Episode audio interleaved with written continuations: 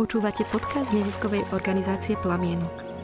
Plníme prianie nevyliečiteľne chorých detí byť a žiť doma až do konca.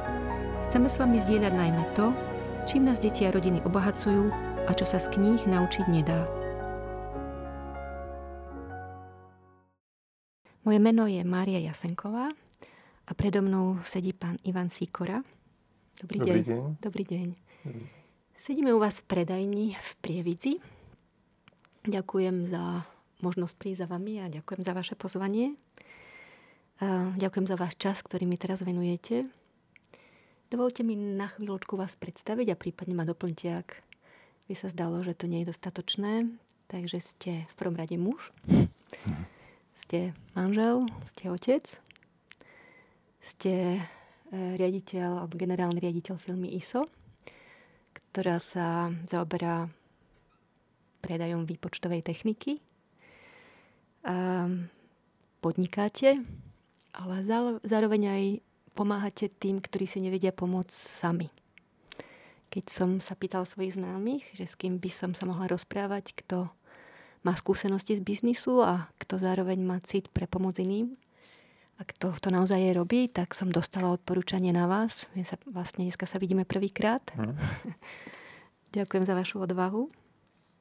No a dozvedela som sa, že ste spolu so svojím synom založili v roku 2011 občianske združenie Berkat Slovensko a venujete sa pomoci a dobrovoľnej činnosti v zahraničí, v krajinách, kde to ľudia potrebujú, ako je Afganistan, ako je Maroko, ako je Ukrajina.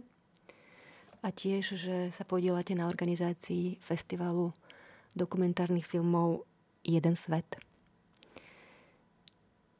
už len keď to takto vymenujem, tak mi príde, že je to, že vedete asi bohatý život.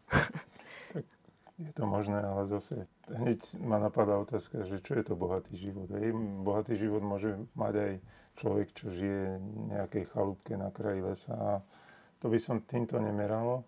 E, na, k tomu úvodu určite som není generálny riaditeľ, ale som len riaditeľ, my sme malá firma, mm-hmm. ale je pravda teda, že Áno, e, tú firmu som spolu zakladal a ťaháme to už dosť dlho. E, na to som celkom hrdý. No a k tomu, čo ste vymenovali, taká úplne čerstvá udalosť je, že som e, tri týždne aj pár dní starý otec. Takže, tak všetko najlepšie. Gratulujem. Hlavne synovi a neveste patrí gratulácie. Máte len... vnúčku či vnúčika? Máme vnúka, máme vnúka mm-hmm. Vincenta.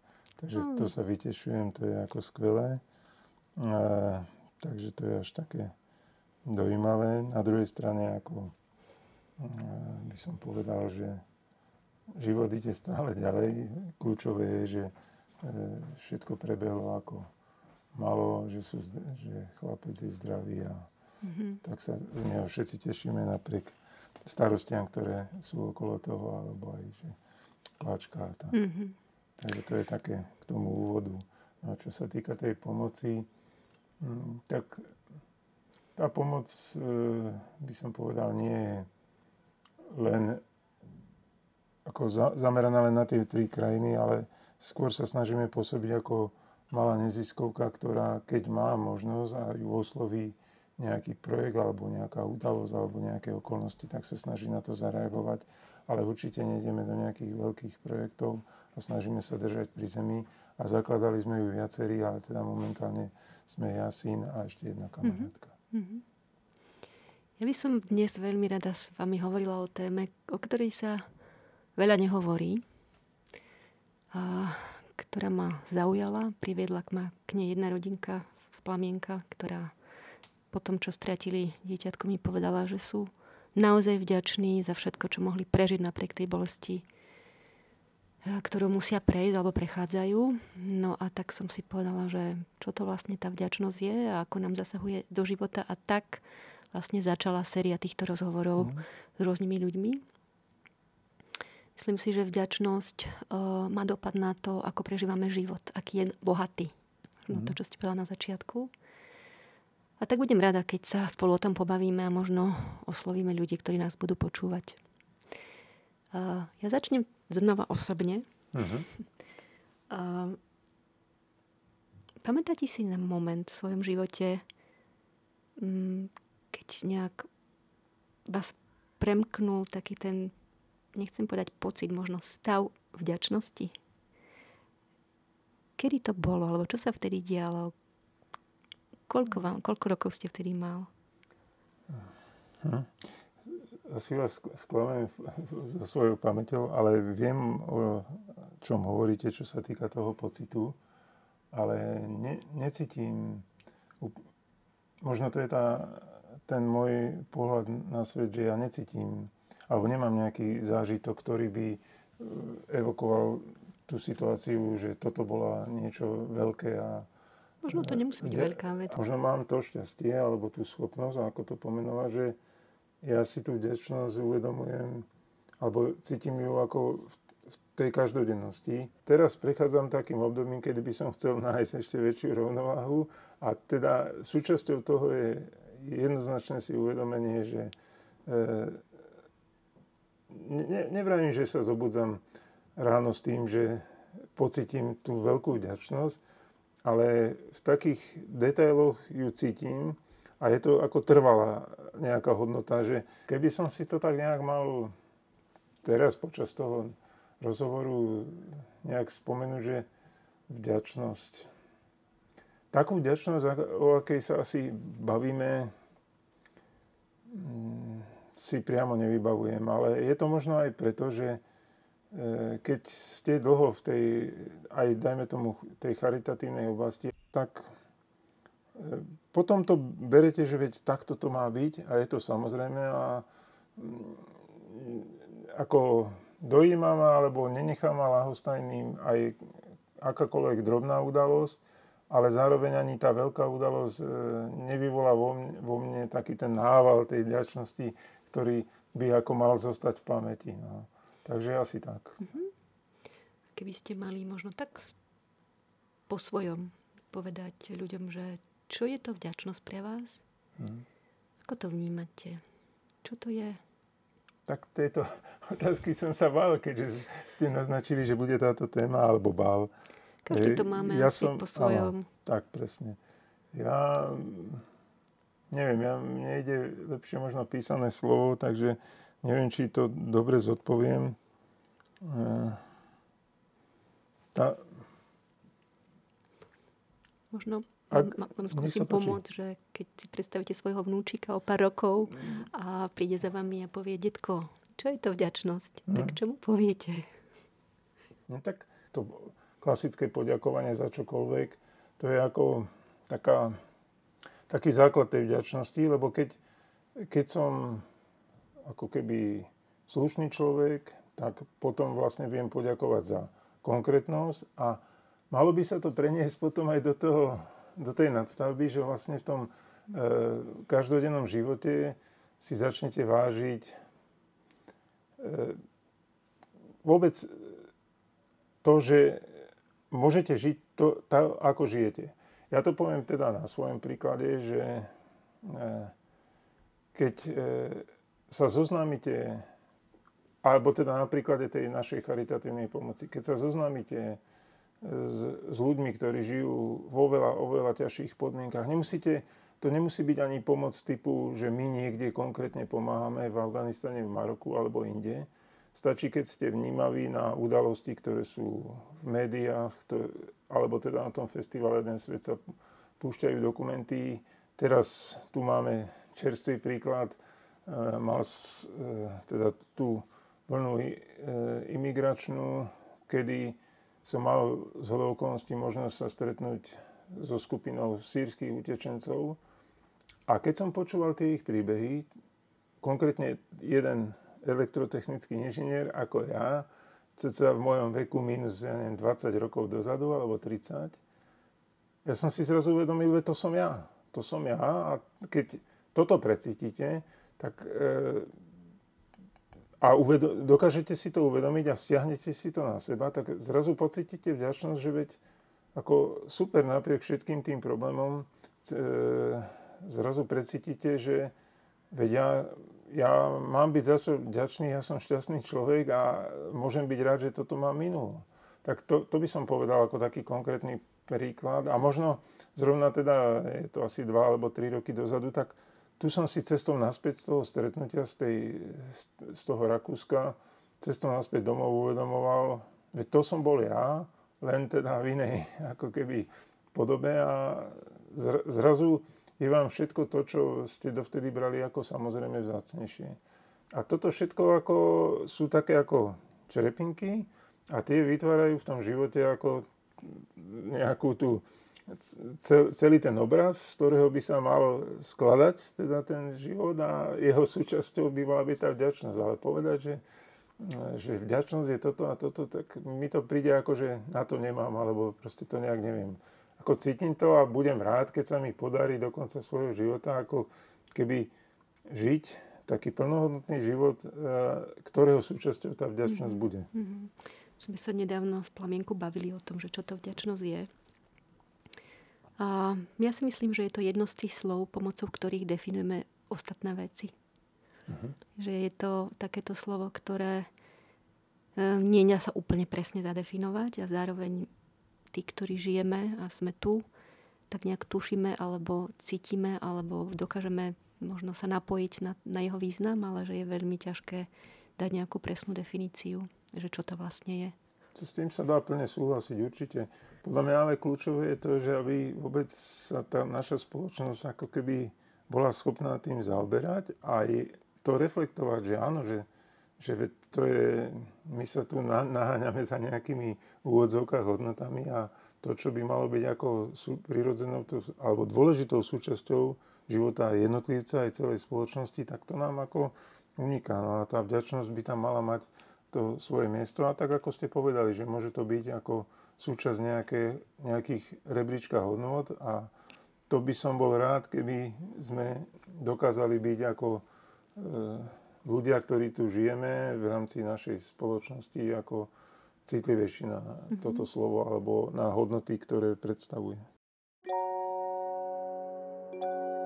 Počúvate podcast neziskovej organizácie Plamienok.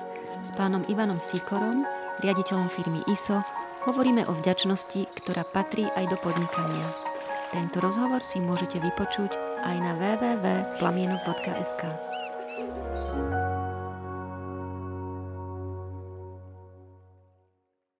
Prečo si myslíte, že sa o vďačnosti na verejnosti veľa nehovorí? Teda ja som za posledných x rokov nejako nezaregistrovala vo verejnosti nejakú debatu alebo proste, e, že by to rezonovalo aspoň chvíľku. Možno sa mi to nepodarilo, ale neviem teda o tom. Mm, prečo si myslíte, že sa o tom veľa nehovorí? Napriek, že je to téma, ktorá sa dotýka každého. No tak ale to súvisí s tou, žiaľ, tou vypraznenosťou, ako tým hodnotovým rebríčkom, ako jednotlivcov aj e, celej spoločnosti. Ako, ja to momentálne teda vnímam tak, že tá spoločnosť ako celok si vôbec nekladie nejak otázku, kam smeruje. E, jednoducho sa nejak rutíme, stále pribúdajú nejaké nové podnety e, a ľudia, ako keby ľudia sú k tomu lahostajní, že e, zamýšľať sa alebo zastaviť sa a zamyslieť sa. Ale na druhej strane by som povedal, že stále by tu mal byť nejaká menšia skupina, ale hlas, hlas, ktorý zaznieva a ten by teda mal byť schopný ako sa baviť aj o vážnejších veciach. A ja to spomínam preto, že si myslím, že napriek tomu, že som povedal na úvod, že tá spoločnosť sa nejak rúti, ale mám pocit, že e, pribu, že je, je nadstavená alebo dozrieva čas, kedy si sami budeme musieť zastaviť. Ako skutočne sa zamyslieť, že či v úvodzovkách trvalý ekonomický raz je to, čo nám prinesie ako šťastie. Lebo keď sa spýtate kohokoľvek, každý si povie teda, že chce byť zdravý, chce byť šťastný, ale potom ten každodenný život, a teraz nechcem vypadať ako nejaký mudrán, že mne sa to darí, ja s tým tiež bojujem, ale proste ten každodenný život žijeme ináč, lebo nás to tá mašinéria zomelie. Ale mám pocit, že už sa to dostáva do fázy, kedy my tie hodnoty ako si budeme musieť ako si zrevidovať alebo spraviť si nejakú inventúru a súčasťou toho bude, že teda poďme sa aj baviť o tom, čo je to vďačnosť a teda do akej miery e, sa má to ďakujem, alebo teda tá téma vďačnosti zasahovať do nášho každodenného života. Takže ja, ja myslím, že tak, áno, prečo sa nehovorí? Nehovorí sa asi aj preto, že sme prešli takým burlivým vývojom, čiže zrazu sme sa dostali do, po 89. do e, režimu, kedy sme proste to potrebovali všetko rýchlo naštartovať, reformy, ekonomika. A keď e, tá spoločnosť sa ako prehryzla cez všelijaké fázy, keď zrazu sa pozriete späť, tak si uvedomíte, že hops, ale čo ďalej? Hej, budeme ako takto akcelerovať do nekonečna, to je nezmysel. Kamarátka od nás z ulice, z dediny, žije roky v Nemecku, v Níchove pár rokov dozadu, keď som prišla a bola v nejakom nákupnom centre, tak keď sme sa stretli na ulici, hovorí, že toto je taký ako poznatok možno mimo, ale dosť o tom vypoveda, že to je čo tu na Slovensku, že vy tu máte, ľudia parkujú také auta drahé, neskutočné, e, čo ja nevidím, alebo aj v tom bohatom Nemecku to nie je bežne vidieť Taďal nevedie cesta a je to v konečnom dôsledku slepá cesta, že nemusíte byť ani človek, čo vyznáva nejakú vieru, alebo kresťan, ani katolík. Keď ste trošku ako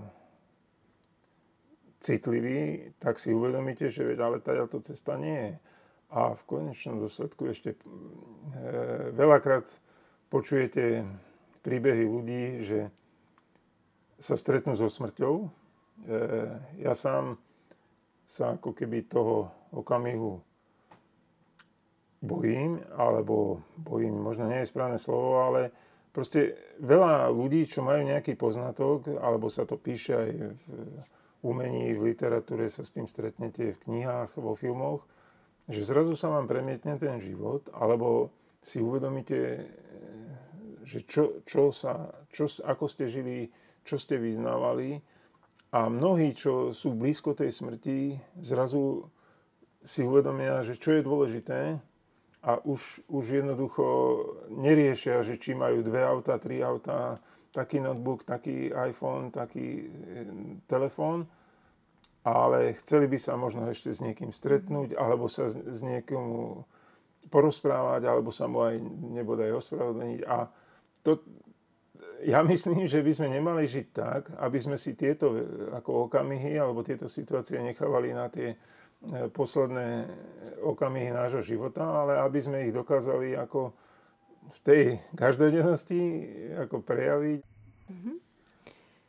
A čo myslíte, že môžeme urobiť, aby sme tak nejak sa vrátili k tým skutočným hodnotám, aby sme, poviem tak, nemuseli čakať, až kým príde niečo vážne, čo vás mm. zastaví mm. a vtedy človek precitne, že čo myslíte, že môžeme urobiť, aby sme ako keby si overili, či, sme na, či je to cesta, po ktorej chceme ísť. Ako to robíte vy? To je ako strašne ťažké. Moja mamička e, ochorela, alebo teda nazveme to, že má Alzheimera. Hej? Mm-hmm. v čase, kedy to ešte boli také, nazvem, polosmiešné, polonevinné príznaky, sme to nejako riešili, ale spätne si hovorím, že sme to mohli riešiť lepšie a ináč. Ale proste keď to vyvrcholilo do stavu, kedy už musela byť hospitalizovaná a následne teda prejsť do režimu každodennej starostlivosti, tak po, nejako, po nejakých úvahách, po poradení sa s ľuďmi, čo si tým prešli, nakoniec teda žije v penzióne.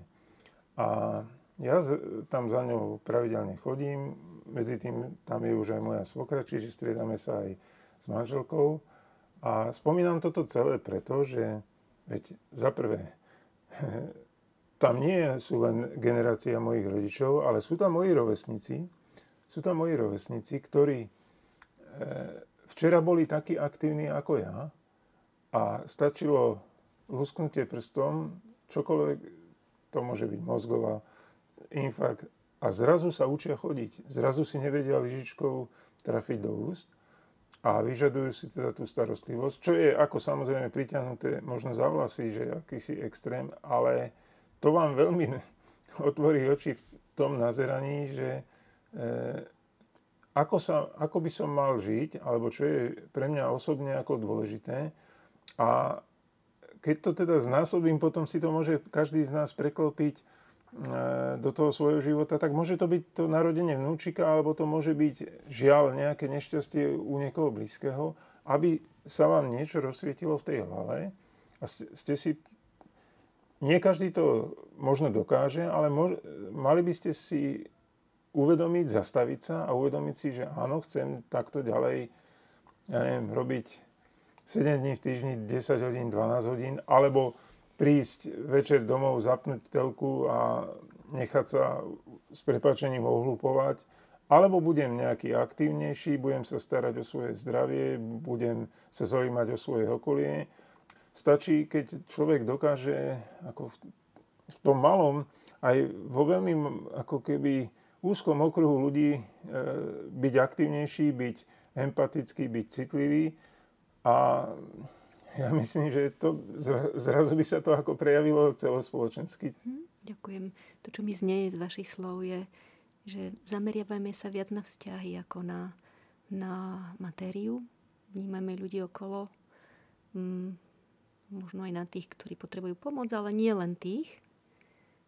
Možno niekedy dostaneme, niekedy dáme a že ako by to človeku potom možno pomáha sa tak nejak usadiť vnútri a povedať si, že čo je pre mňa dôležité, ako chcem ísť. To je vlastne to, čím, čo ja alebo čo my v plamienku dostávame od detí a rodín a za čo sme im vďační. Počúvate podcast neziskovej organizácie Plamienok. S pánom Ivanom Sikorom, riaditeľom firmy ISO, hovoríme o vďačnosti, ktorá patrí aj do podnikania. Tento rozhovor si môžete vypočuť aj na www.plamienok.sk.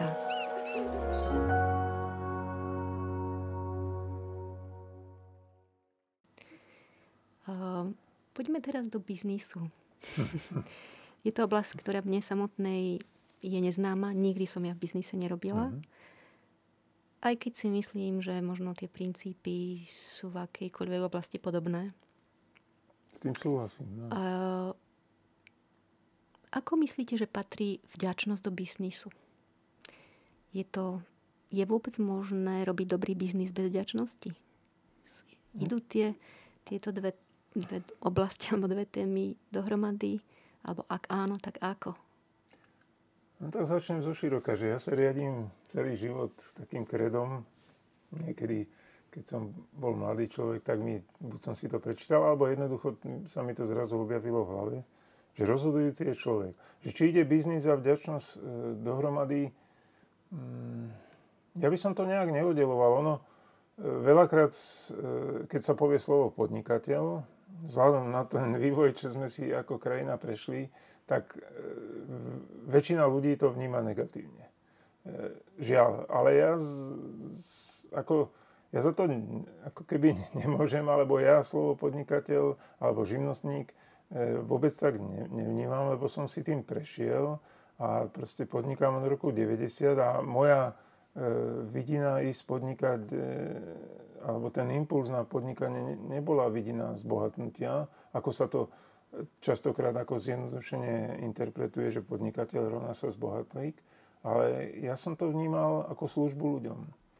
A že ak mám teda nejakú schopnosť, tak ju ponúknem aj ostatným a to je pomerne jednoduché pravidlo, ktoré zase spomína občas Juraj Karpiš, eh, ekonóm, ktorého si veľmi vážim jeho názory aj ako človeka a ten hovorí, že, že a keď sú ochotní zákazníci za tú službu, ktorú ponúkaš platiť, tak to je vlastne to vysvedčenie, zjednodušene povedané.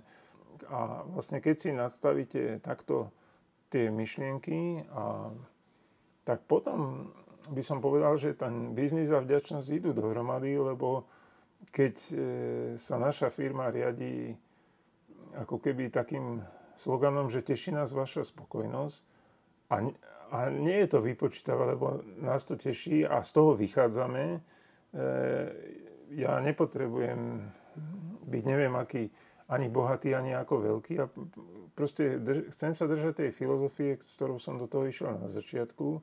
A keď sa, a to nemusíte si ako keby každý deň pripomínať, ale keď sa proste tak nadstavíte a nadstavíte tak ten svoj biznis v úvodzovkách alebo to svoje podnikanie a si vytvoríte taký kolektív a je to z tej firmy cítiť, tak neoslovíte väčšinu, ale oslovíte ľudí, ktorí to cítia a keď zrazu niekto dovtedy cudzí si u mňa niečo objedná, tak ja to vnímam ako vďačnosť, alebo tak, tak nejak, že tam cítim to, tú vďačnosť v tom, že vybral si mňa, zareagoval na to, čo mu ponúkam a rozhodol sa pre mňa. Tak samozrejme, že na konci toho musí byť aj zisk. To by bolo ako e, neprirodzené. E, veľa, niekedy sa stane, že teda predáte do straty, ale väčšinou to nemôžete robiť, musíte ten zisk generovať, ale potom nastúpi ďalšia otázka, že čo sa deje s tým ziskom a či sa o ten zisk podelíte, alebo ste schopní zapojiť sa do aj nejakej širšej pomoci. Poviem to teda čerst, na takom ešte čerstvom príklade, že určite teda vďačnosť alebo téma podnikanie, biznis a vďačnosť a pomoc ide dohromady, len to treba vhodne sklbiť.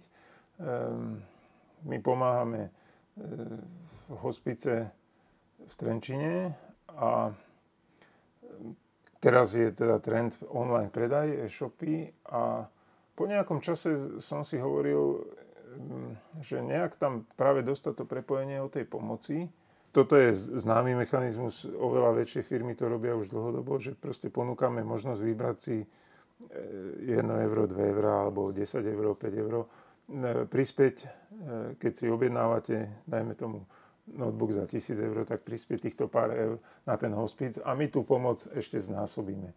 Toto je ako pomerne vyskúšaný mechanizmus, ale zaujímavé na tom je to, že mňa vždycky poteší, keď príde objednávka, kde to je zaškrtnuté to poličko a že ten človek sa rozhodol venovať hodzaj len 2 eurá, lebo to mi príde ako ideálna e, situácia, že všetci sme vyhrali v úvodzovkách, v tom zmysle, že teda my mu ponúkame niečo, čo ho zaujalo, on si kúpi produkt, ktorý by mu mal dobre slúžiť, my mu dáme k tomu servis, ktorý dostane. A ešte teda on aj my prispiejeme na ten hospic s tým, že keď sa preto rozhodol, tak predpokladám, že si prečítal ten ich príbeh.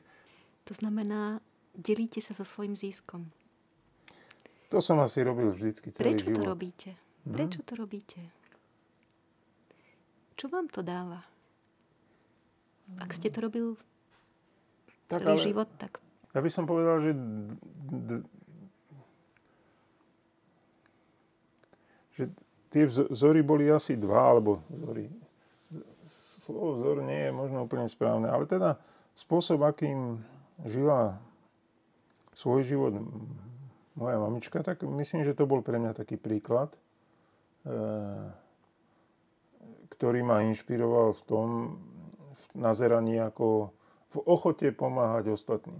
Bolo to, e, bola to jej ochota ako pomôcť ľuďom vo svojom okolí. S banalitou alebo aj s väčšou vecou. A mnohé sa už nikdy v živote ani nedozviem. Ale keď ste nejak e, na to vnímaví, tak si to uvedomujete. A možno aj bez toho, že by ste si nad tým tak nejak premyšľali, to proste sa do vás odtlačí a zrazu to vnímate, že takto nejak by sa malo žiť, alebo že to je prirodzený pohľad na, na život. No a potom, ako druhý taký impuls bol pre mňa môj priateľ a bývalý teda spoločník, teraz je už na dôchodku, a jeho rodina zasielali ba- náročnou cestou zasielali balíky niekde do Afriky na misie a tak.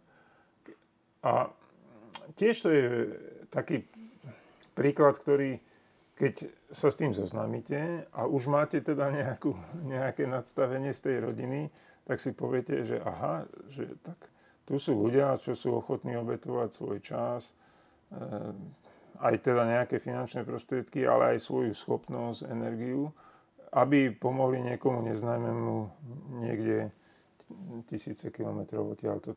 Ako, rád by som bol v úvodzovkách milionár, keď by ma to nezmenilo v mojom nadstavení a dúfam, že nie, ale keby som bol, lebo by som mohol viac pomáhať. A na druhej strane e, to beriem tak, že keď e, aj z tej menšej